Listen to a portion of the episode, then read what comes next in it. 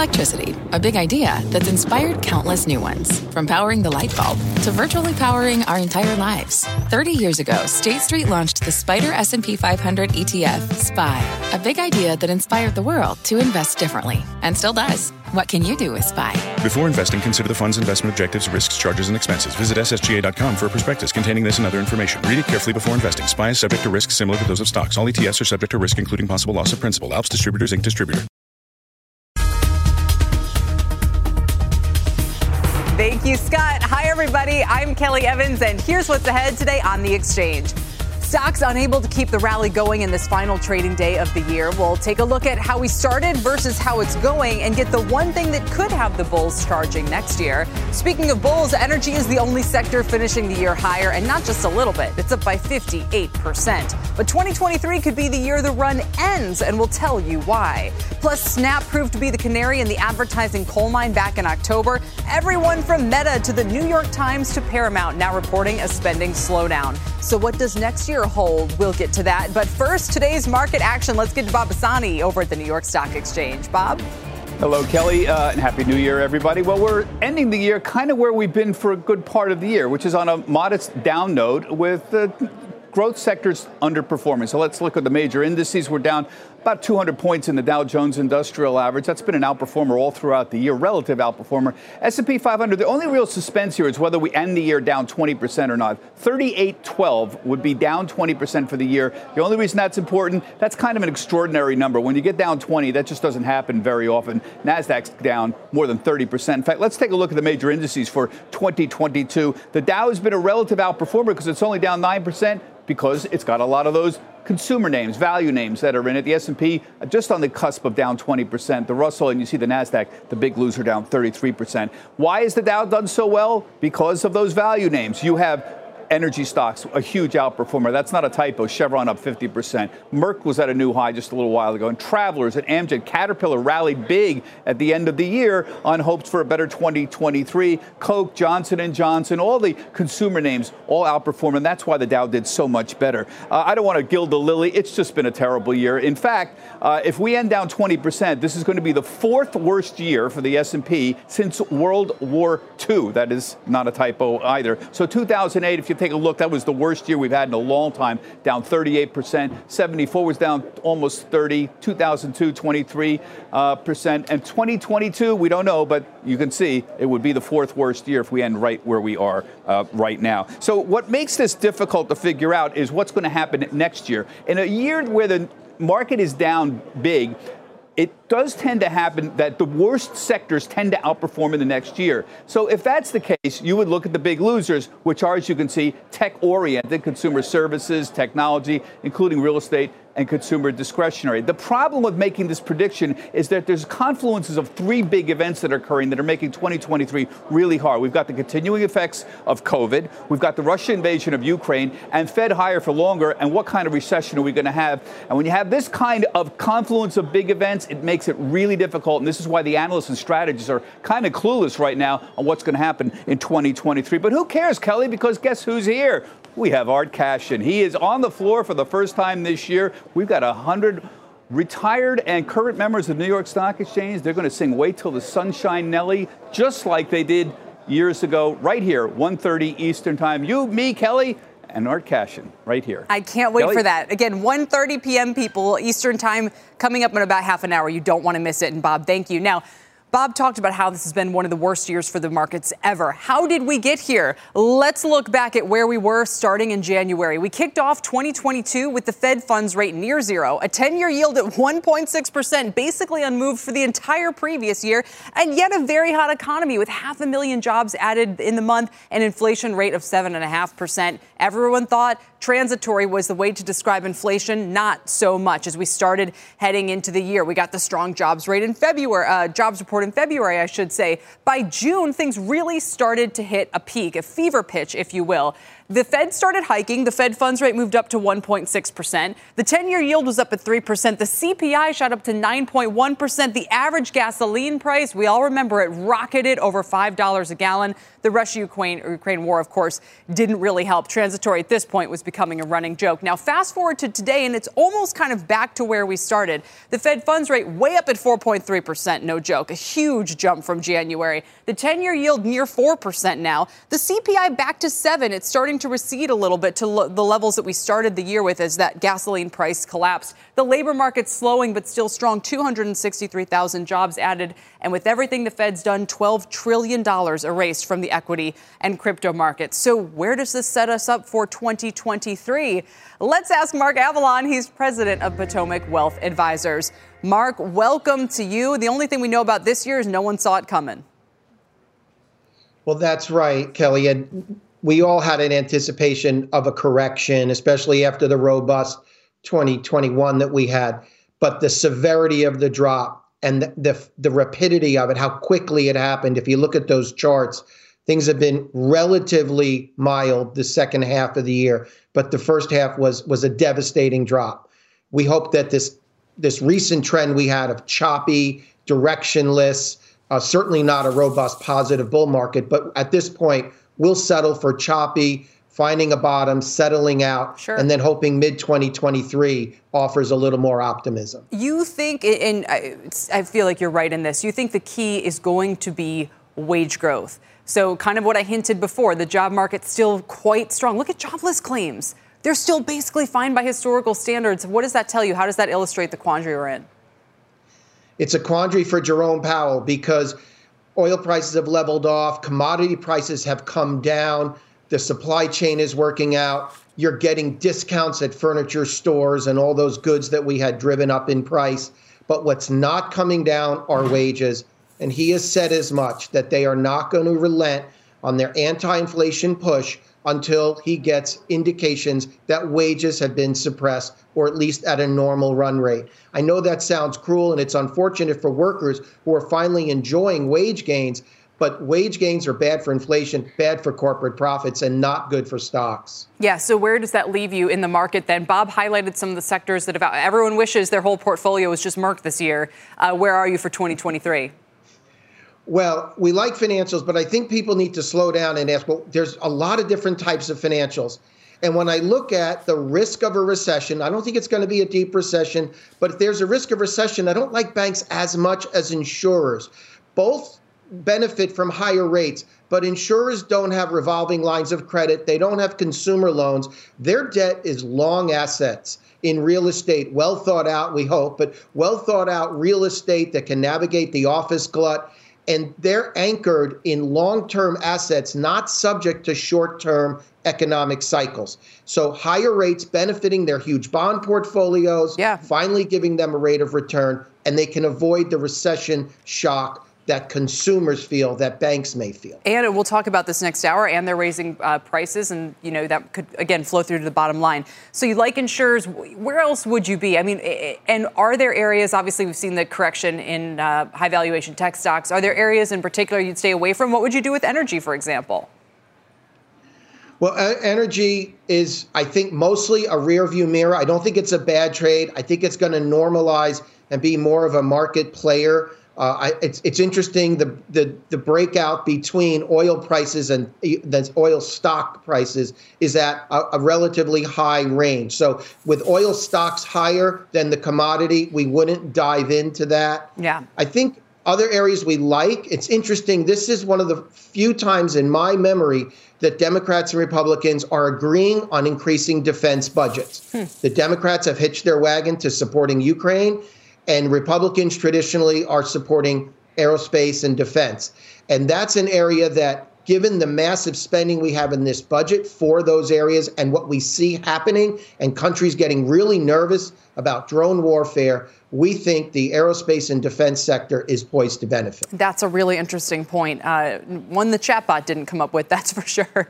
Mark, thank you so much for your time today. And again, just to underline it, in, you said the one factor that will move you out of neutral and into the bullish camp would be if that wage growth slows. That's the most important point. That's what we're watching. All right. Mark, appreciate your time today. Happy New Year.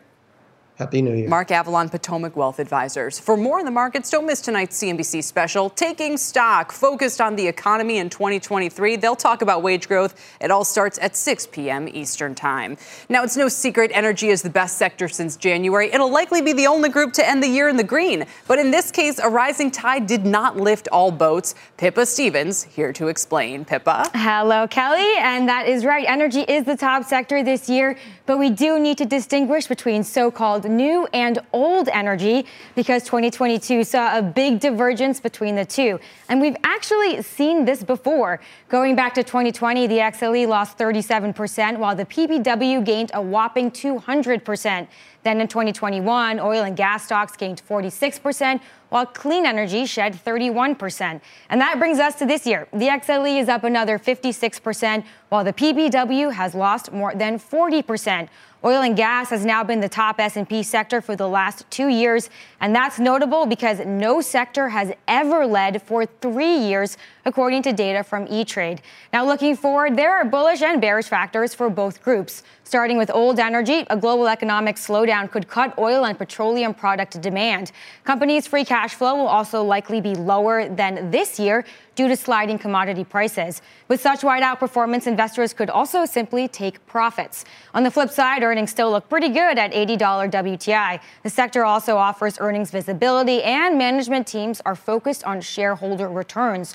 For clean energy, bearish forces have been rising rates, a rotation out of growth, production delays, and uncertainty around key policies. Tailwinds include the Inflation Reduction Act, still elevated commodity prices, and record demand. But Kelly, this was supposed to be a big year for clean energy, and it just wasn't. Yeah, and it started to be when we were talking with uh, the Blink Charging CEO yesterday. He said, look, yes, when gasoline prices spiked in June, everyone wanted an EV. Now they're not so sure. Um, anything beyond that you think are themes to watch going into 2023? Well, I'm hesitant to say anything super vague after reading your newsletter today. Um, but at the risk usefully of being, vague is fine. at the risk of being vague, um, I think one thing that was really illustrated this year is that the energy transition is not going to happen overnight, and that it's not going to be linear, and that you know even though we saw a big resurgence in coal, even though we saw all these devastating, catastrophic, really extreme weather events, we also saw progress. You know, in the European Union, they're doubling down on their renewable goals, and then here in the U.S., we had the climate bill, which at this point it kind of feels like people have forgotten about totally. it, but it provides billion, hundreds of billions of dollars of support for decades to come.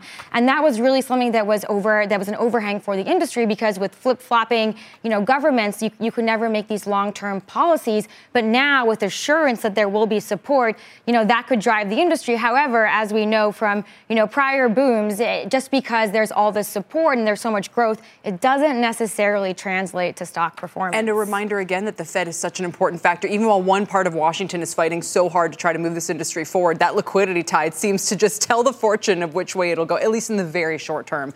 Uh, but like you said, longer term, maybe some goalposts will help out. I thought that was very clear. Uh, Pippa, thank you very much. We appreciate it. Coming up, retail, like the rest of the market, wrapping up its worst year since 08. So, which names and brands are best positioned for a bounce back? We'll get Wells Fargo's top picks next. Plus, Art Cashin is back on the floor of the New York Stock Exchange, his first appearance since last year. We'll get his thoughts on a turbulent 2022 for stocks and a look ahead at how next year is shaping up.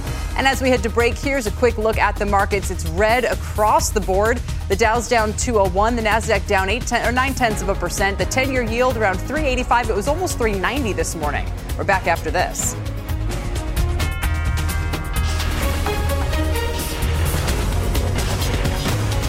This is The Exchange on CNBC.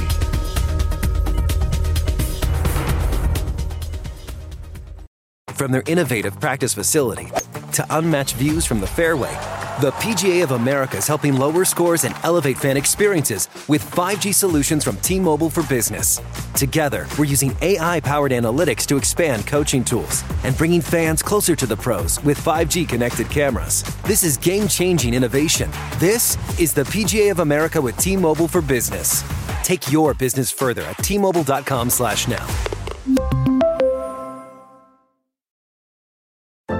What's on the horizon for financial markets? At PGIM, it's a question that over 1,400 investment professionals relentlessly research in pursuit of your long term goals. Specialized across asset classes, but united in collaboration, our teams provide global and local expertise. Our investments shape tomorrow, today. Pursue your tomorrow with PGIM, a leading global asset manager.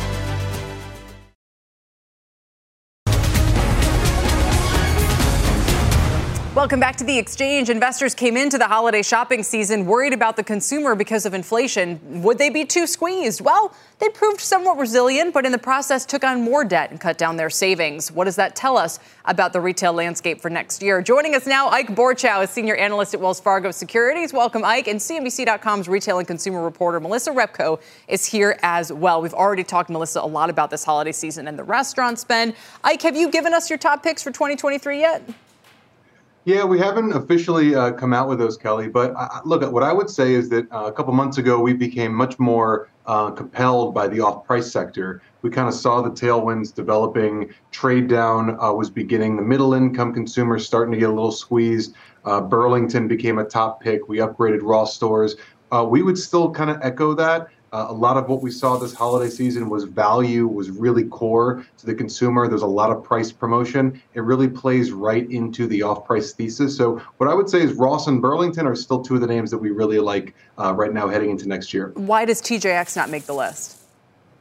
It's a it's a different business. I, I know we all kind of quantify them all in this in the same basket as yeah. off price, so they're all the same, but they're not all the same. TJX is a much more affluent uh, uh, end market demographic. Hmm. If you look at Ross, Ross and Burlington, their margins are much lower. Their productivity is much lower versus pre-COVID. They've struggled with the low end becoming under pressure in 2022. That's all inflecting now. So they're more of an inflection story versus TJ is just kind of steady as she goes, less exciting. That's really interesting. And Melissa, how did we get here? Back this is a little bit of back to the future feel because companies like TJX were some of the best executors of last decade. Then they kind of went haywire during the pandemic. Yes, we really saw a change in who was the winners and losers in some ways or an intensifying dynamic during the pandemic. I even heard this from a lot of real estate folks as they think about 2023. They're talking about how retailers want to be close to these off price names. I mentioned they're seeing a lot of growth. They also want to be close to grocers. Both of those categories, which are value oriented and necessity oriented, have seen a surge, and that's intensifying as people think a little bit more carefully about their spending. That's interesting. Ike, am I wrong in thinking that we had a big luxury deceleration at the end of the year? Why aren't, you know, normally I think of that category as like pretty resilient no matter what, but how would you describe? I know you cover some of these companies. How do you feel about their mm. momentum going into 2023? Yeah, we haven't seen a lot of pressure there. Honestly, I kind of view it a little bit differently. I kind of barbell it a bit. Yeah. Um, I think the low end, which was under real pressure in 2022, you're going to start to see some of those headwinds dissipate, maybe even become tailwinds. You've got cost of living adjustments. You know, gas prices will be down pretty meaningfully year over year in the first half. So actually, low end's improving, high end's resilient middle income, like I said earlier, that's really the consumer where we're starting to see the pressure build. And I think you can see that across companies like Walmart or Kohl's or other companies that have kind of called out trade down activity. That's the thing that we kind of look for. So I'd kind of call that middle uh, as being the soft spot. Would you avoid? I, I, know you probably don't cover the likes of Walmart, Target, and the rest of it, but would that, you think, be an argument for shying away from what others would view as these kind of stalwart consumer chains? Yeah, so I can't comment on those specifically because we don't cover them. But look, I, I, would say we have an underweight on Hanesbrands. You know, mm-hmm. why is one is one of the issues we see there is they're they're very exposed within general merchandise, within the mass partners like Target and Walmart. I, I think that's a tough place to be right now. I believe those retailers are going to be de-emphasizing the general merchandise and apparel categories into the first half of next year. So that's kind of how I, from a soft lines perspective, that's kind of uh, how, I, how I would look at that. Fair enough. Melissa, as we head into, you know, kind of the January period, there are some people going, okay, well, if it was a bad holiday season, maybe I can pick up a deal. Where are we on inventory levels, on markdowns, on profitability? How do you think the sector is going to come out of the, this time of year looking? So we haven't heard the latest inventory numbers, so it's hard to say, but we are seeing intense urgency among retailers to clear through their stuff. I was looking at some retailers' websites today, and Anthropologie, which is owned by Urban Outfitters, for example, was giving $50 of future spending towards people who are spending $200. Wow. To me, and the interesting catch there was that you had to spend that $50 before the end of the month, hmm. which conveniently is the end of their fourth quarter. Interesting. So again, there's this push to sell through apparel and a lot of those discretionary categories so they start the next year on a cleaner note. Quick final uh, word, I because I, I got to go to Anthro. But uh, we, in, when we talk about the shift from goods to services spending, which seems to be happening kind of post pandemic, is that a big factor here as you look into next year? Yeah, look, I, I think for, for our space, it's all about demand versus margins demand very uncertain. A lot of these companies are still over earning on sales, uh, in our opinion, if you kind of look at the run rate of where they should be. Um, so I think that's a problem right now. I think we're going into a macro, you know, slower macro with, with revenue bases that are too high. On the margin front, you know, I, I think you guys mentioned it. Inventory, it's the number one bull case for any retail investor. We end clean. We're going to come into 20, uh, 2023 with a ton of markdown opportunity because margins were hit so bad last year. So inventory ending holiday is the key data point we have to look for. All right. We'll wait with bated breath. Ike, thanks for your time today. We appreciate it. Ike Boruchow and our Melissa Repko appreciate it. Coming up, Tesla and Meta are battling it out to see which of the mega caps will have the worst 2022. A closer look at the losses next. Plus, is the ad market ready for a spending slowdown next year? We'll look at the players who are most at risk with the CEO of a top ad tech firm. And as we head to break, here's the Dow heat map. I don't see, oh, two greens on the screen today. JP Morgan and Chevron eking out gains. Home Depot and Disney among the worst performers. And there's your year to date leaders Chevron up 52%, Merck 44%, Travelers, Amgen, and even Caterpillar round things out. We're back after this. From pit lane to podium, the Las Vegas Grand Prix is providing fans a race day experience at the speed they deserve. With the help of T Mobile for Business, our 5G advanced network solutions are powering race day operations with event wide connectivity. From streamlined gate entry to an immersive app, giving fans blazing fast access to the sport they love. This is accelerating innovation. This is the Las Vegas Grand Prix with T Mobile for Business. Take your business further at T Mobile.com slash now.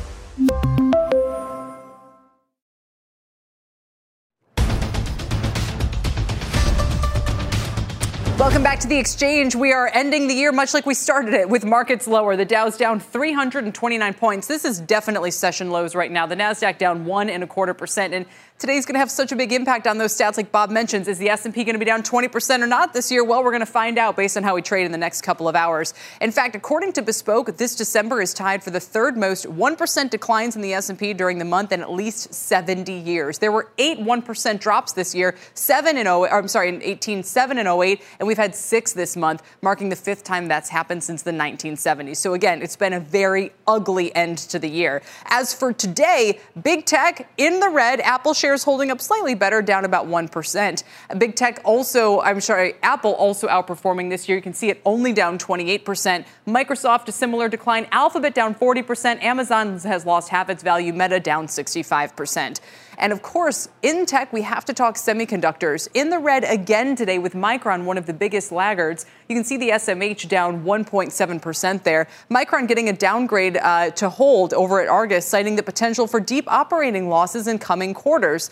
And the SMH ETF, like the rest of the market, is poised for its worst year since 2008. It is down 35% since January, just over that 200 level, trying to hang on there. Let's get to Seema Modi now for a CNBC News update. Seema? Kelly, good afternoon. Here's what's happening at this hour. So far, there are a few notable takeaways from this morning's release of former President Trump's tax returns. However, there are warnings from Republicans about a precedent being set. Kevin Brady, the ranking Republican on the committee that released the Trump returns, says the move will make American politics even more divisive and disheartening. Russian President Putin and Chinese leader Xi pledging to deepen ties between their two nations, neither directly mentioning Russia's war in Ukraine, even as Russian missile and drone strikes hit Ukrainian cities today. Putin says he expects Xi will make a state visit to Russia in the spring. And an internet personality known for his misogynist stances has been arrested on suspicion of rape and human trafficking. Romanian prosecutors say they have evidence that six women had been sexually exploited by Andrew Tate. His brother, Tristan, and two others, a lawyer for the Tate brothers, declined to comment. Kelly, I'll send it back to you. All right, Seema, thank you. Coming up, we are moments away from continuing one of the longest standing traditions at the New York Stock Exchange. The traders are setting up, and Bob Pisani is in the middle of it all. Robert? And it's been a tradition for 160 years barbershop quartet singing on the floor of the New York Stock Exchange. And when we come back, He's here, the man himself. Art Cashin is here. He's going to lead us in this traditional singing of Wait Till the Sun Shines Nelly. When we come back.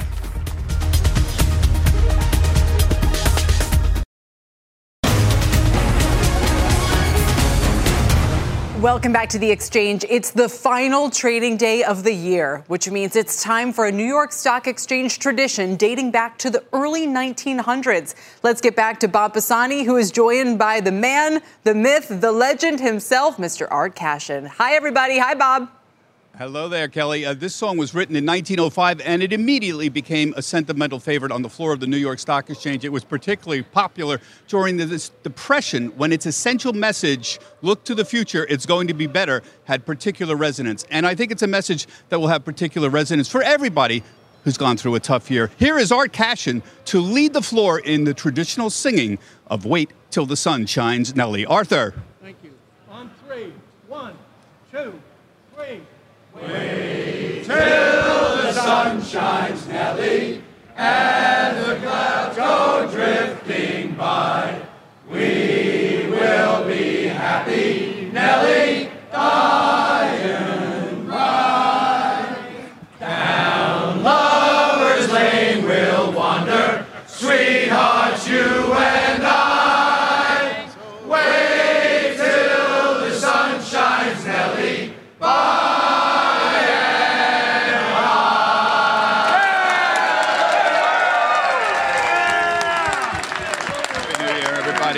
Happy New Year. Happy, Happy New Year. Happy New Year. Peter. Happy New Year. Happy New Year, everybody. Happy New Year. Happy New Year, honey. Happy New Year. How are you? Good to see you. Do you do it, David? Happy New Year. Do it, Nicholas. Happy New Year. Great to see you, as always. Arthur, come on over here. Come on up here front. Center here. First off, it's so great to see you back down here. You, we didn't show it, but the floor erupted when Arthur came on the floor. You haven't been down here uh, in a year. Your thoughts on coming back on the floor? I didn't realize I owed that many people money. and, they're, and, they're, collecting today. Yeah, yeah no, um, it, it's great to be here. It's one of the most wonderful places in the entire world. I've spent uh, 60 some odd years here. Uh, my children tell me I'm almost getting it down pat now, but uh, uh, we're working. But uh, to everybody out there, all the viewers, have a very happy new year. Uh, maybe a little bumpy at first, but we're going to make it through, and you'll be happy at the end when we sing Nelly again. And your Christmas poem, of course, went out, was a big hit, and your New Year's poem just came out today, and also uh, a big hit. It's been a tough year, a, a difficult year to get your head around. Uh, when you look back on the year, what sticks out uh, to you most, and, and, and what is most important to you? Uh, I think it's the Fed. I mean, we've had everything from COVID pr- problems in China to uh, the invasion of Ukraine. They've all been very serious.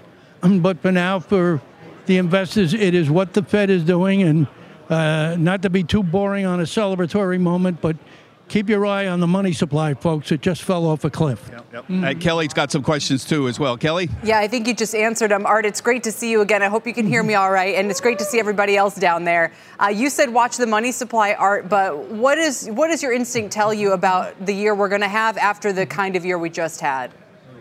Well, I, I would love to tell you that it's going to be like The Wizard of Oz and everything will be in glorious color in a, in a moment or two. I think we may have a bumpy first quarter and depending on the Fed, it may last a little longer than that. But I think uh, I've seen this movie before, and there's a happy ending, so I hope the viewers wait and enjoy it. I think the important thing is you have lived through some of the worst years ever at the New York Stock Exchange. This will go down as the fourth worst year since 1945. You will live through uh, 72, 3, and 4, a down year then. Uh, 2002 was another big, more than 20% down year. 2008 also. All three of those had very special big events around them. We've had big events this year. COVID, Russian invasion, and of course the Fed higher for longer. Is this one of these rare occasions where you get something that's going to continue into next year? I'm asking for a prognostication. Is 2023 going to be a down year, up year? It's extraordinarily unusual to have two down years. Could this be one of them? Well, it, it, there's a very narrow universe to look through it, but as I said before, I think it may be a little rough in the first quarter or first half. Uh, but I think we're going to come out of it, and I think uh, both the economy and the country will be better for it. And I hope you all enjoy it. God bless you all. One of the things uh, uh, I have a book out, and uh, you're the only person has an entire chapter devoted to just him alone and what you have taught me over the 25 years you and I have been together about not just the stock market, but more importantly, about the art of storytelling and how to tell a story, how to take arcane information about the stock market and actually weave it into a story that's interesting for people. This natural storytelling gift that you have, which has had such an impact on me and, and, and my life that I devoted a whole chapter in my book just to you and your thoughts uh, alone. Where did you acquire that? And what, what, what advice do you give future people who want to explain the world to people? Well, it, it, it goes back thousands of years. People have been talking in parables and other ways to convey knowledge and stories, and it's it's always been important to me. Um, you, you, know, one of one of the classics was we around the Cuban Missile Crisis. I thought there were rumors around that the Russians had pressed the button.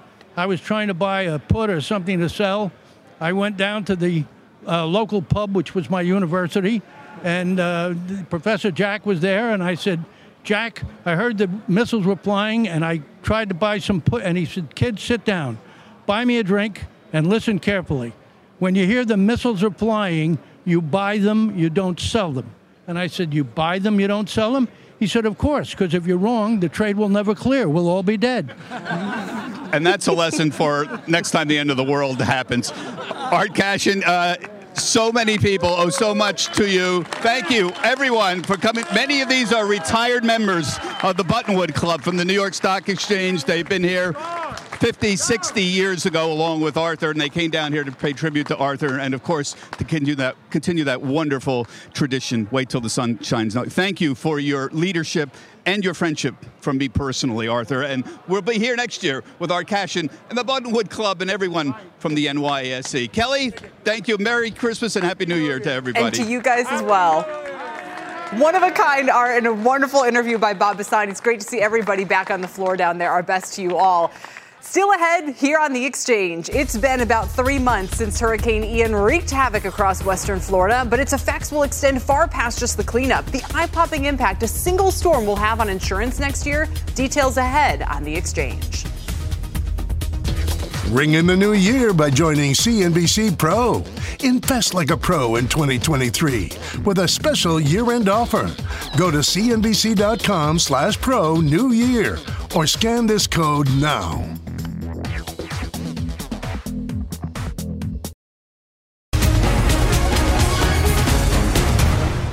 Back. 2023 will likely mean sticker shock for American businesses and homeowners paying property insurance. Florida, especially, getting hit by high premiums and hard to get coverage. Contessa Brewer joins us now. Contessa? Hi there, Kelly. You know, Floridians already pay nearly three times the national average, the most in the nation, according to the Insurance Information Institute and on track for 33% annual increases. The cost for insurance is so high in Florida, so hard to get, that real estate development deals are just imploding, according to Lockton, a global brokerage. Costs are skyrocketing for insurers, too. Inflation, of course, partly to blame, but lawsuits and fraud in Florida, and then on top of it, the monster storms like Hurricane Ian. All these factors that force more than a dozen insurers to fold or flee the state, another two dozen on the financial watch list. The legislature in Florida has just passed a new law to tackle some of those systemic problems. No more one way attorney fees, where the insurer bears the costs of the plaintiff's lawsuit. APCIA, which represents insurers, says that lines the pockets of billboard lawyers at the expense of consumers, pointing out that plaintiffs' attorneys get nearly three quarters of what insurers shelled out. This new law bans the assignment of benefits, where a homeowner signs over the right to make a claim to, for instance, a roofing contractor, who then in turn can sue the insurer even without the homeowner's consent. That led to both fraudulent claims and more lawsuits. And the les- legislature created a kind of uh, reinsurance fund of a billion dollars or so. It requires customers to get private flood insurance if they can find it and only pay 20% more than what Citizens charges. That's the state backed insurer of last resort, Kelly. They're really trying to move people off of Citizens. The CEO of Slide Insurance told me he thinks that the reforms largely will fix Florida's insurance market, but people are going to have to wait a few well, years. In Contessa, I already hear people complaining. They'll say, like, my auto premiums are going way up. Obviously, in, in some cases, homeowners as well. What kind of sticker shock, even as investors are saying, hey, insurance stocks look pretty good right here, what about the consumer? Are they going to be able to handle these price hikes? You know, in every state, insurance is regulated uh, industry. So the regulators go in and they look at what the insurers are paying out for claims and what they're taking in for premiums. And part of the reason why premiums are going up is because the price of everything has gone up. If you look at the car, if you get into a car crash, what it costs an insurer to repair or replace your car has gone way way up. And so that's part of the reason you're seeing sticker shock. But when you're looking at the stock, uh, say, of Allstate and Progressive, those stocks have had an extraordinary year, even though the auto insurers themselves have been strapped for cash. Hmm. Why? Investors now see state regulators coming to the table approving hikes in rates, and they think Allstate and Progressive will be able to charge enough now to improve their margins. Yeah, it's such a weird business where the worse they do, the more excited investors get for the future. Uh, Contessa, thank you. We appreciate it. Contessa Brewer. Sure. Still ahead, it wasn't just consumers who reduced spending this year, advertisers cut back too, kicking off concerns across the media landscape. What will happen come 2023? We'll dive in next. And as we head to break, check out the sector heat map for 2022. Energy in the green, up 58%, the only sector higher, while communication services and discretionary in the rear, 30 to 40% declines. Now here's the S&P by the way everybody, 3812 if we close below that, that's a 20% drop on the year. We're 3 points below that level right now. The exchange will be right back.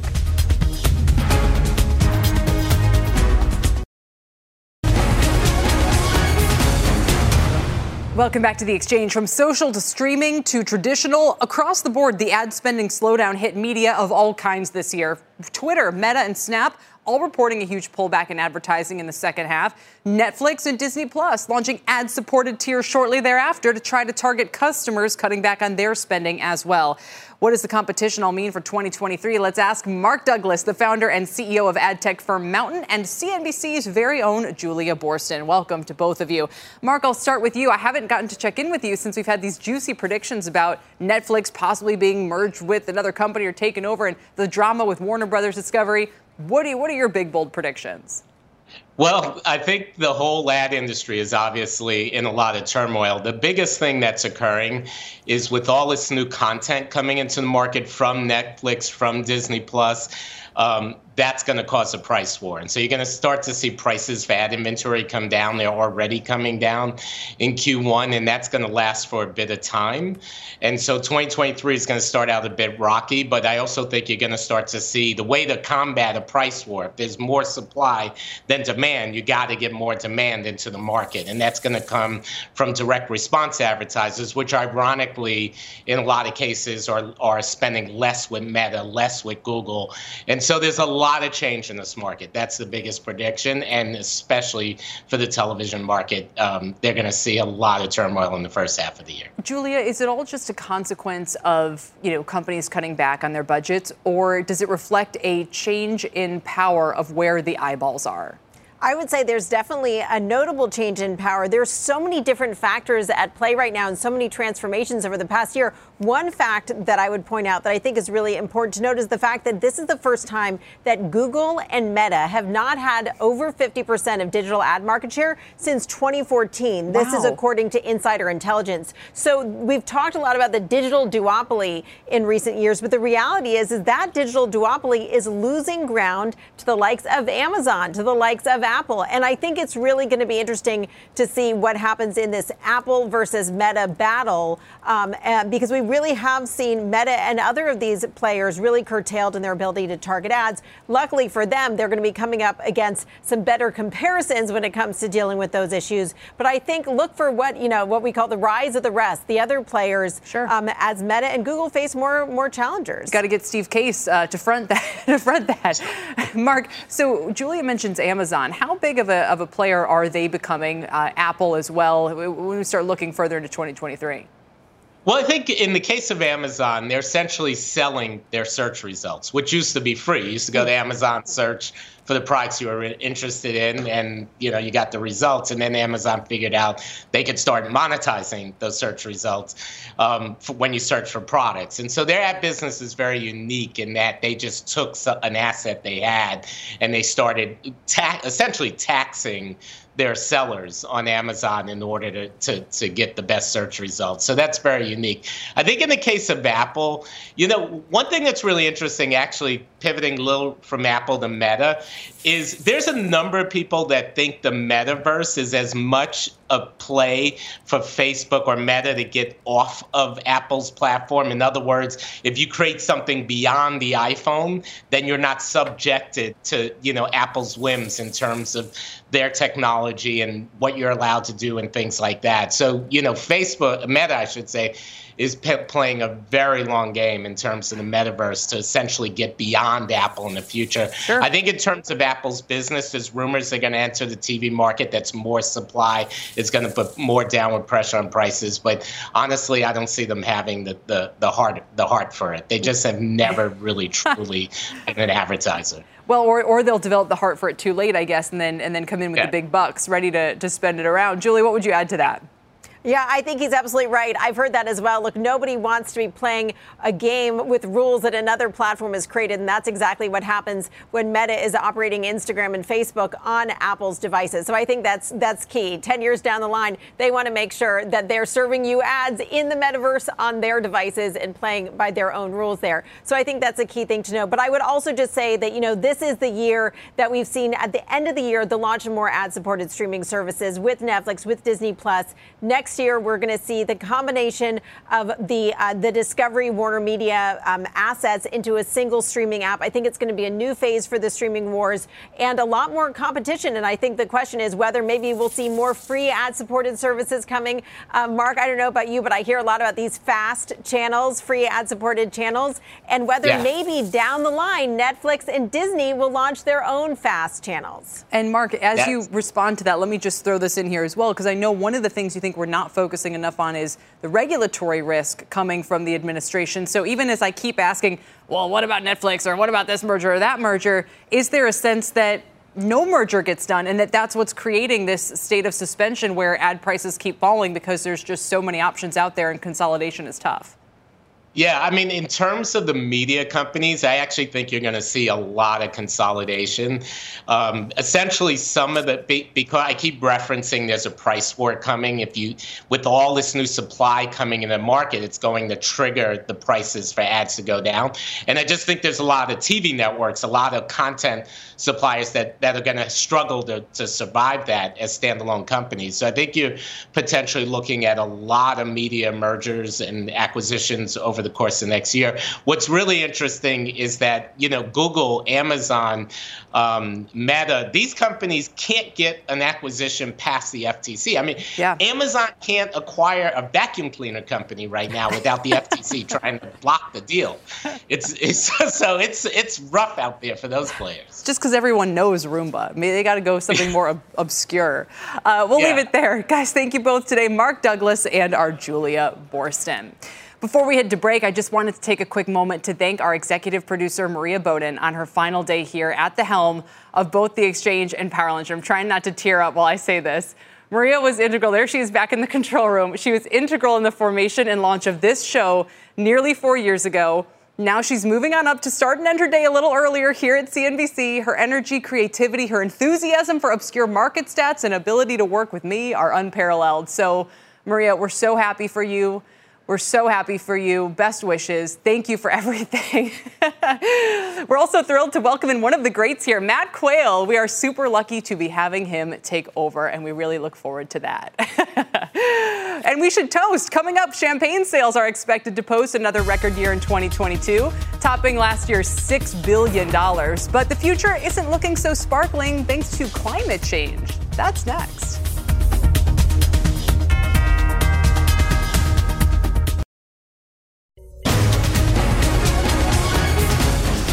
Welcome back. Want to get to one more thing before we go, and just in time for New Year's Eve Eve, it's champagne.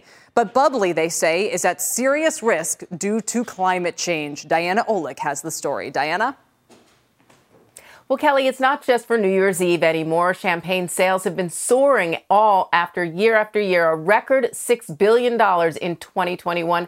Exports to the U.S. last year jumped 64% from the year before, and this year may be even stronger. But a new report shows champagne is increasingly at risk due to climate change. France's Champagne wine region's exposure to physical risk caused by drought will nearly triple by the 2050s, that according to S&P Global Sustainable 1. It will then more than double again by the 2090s. Now, we already saw record drought and heat last summer cause the Champagne grape harvest to move up a month to August. The same thing happened last year, but it was thought to be an anomaly.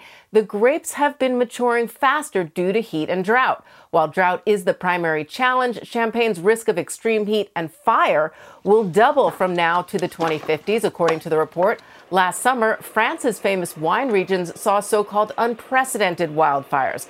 Now, LVMH is the name with the greatest exposure, with brands like Moet and Chandon, Krug, and my personal favorite, Veuve Clicquot. No surprise, champagne prices are rising along with the bubbles.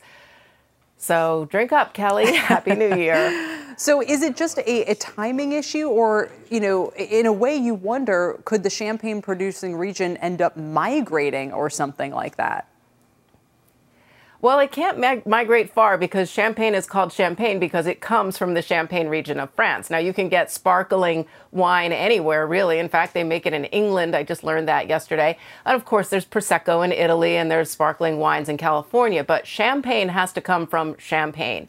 So they're really stuck with whatever the climate is. And it's not just the climate, but again, that wildfire risk. And we saw so much of that in California over the last couple of years as well. It's a good point that it's become much more common. You know, I have been thinking about it, you know, at home, there's there's prosecco, there's sparkling wine. It's kind of it's almost becoming a commodity. Now I know people want champagne itself for the the high quality, you're making a statement and all the rest of it, but could those other categories come to supplant champagne and, and eat into its market share, especially with these existential risks?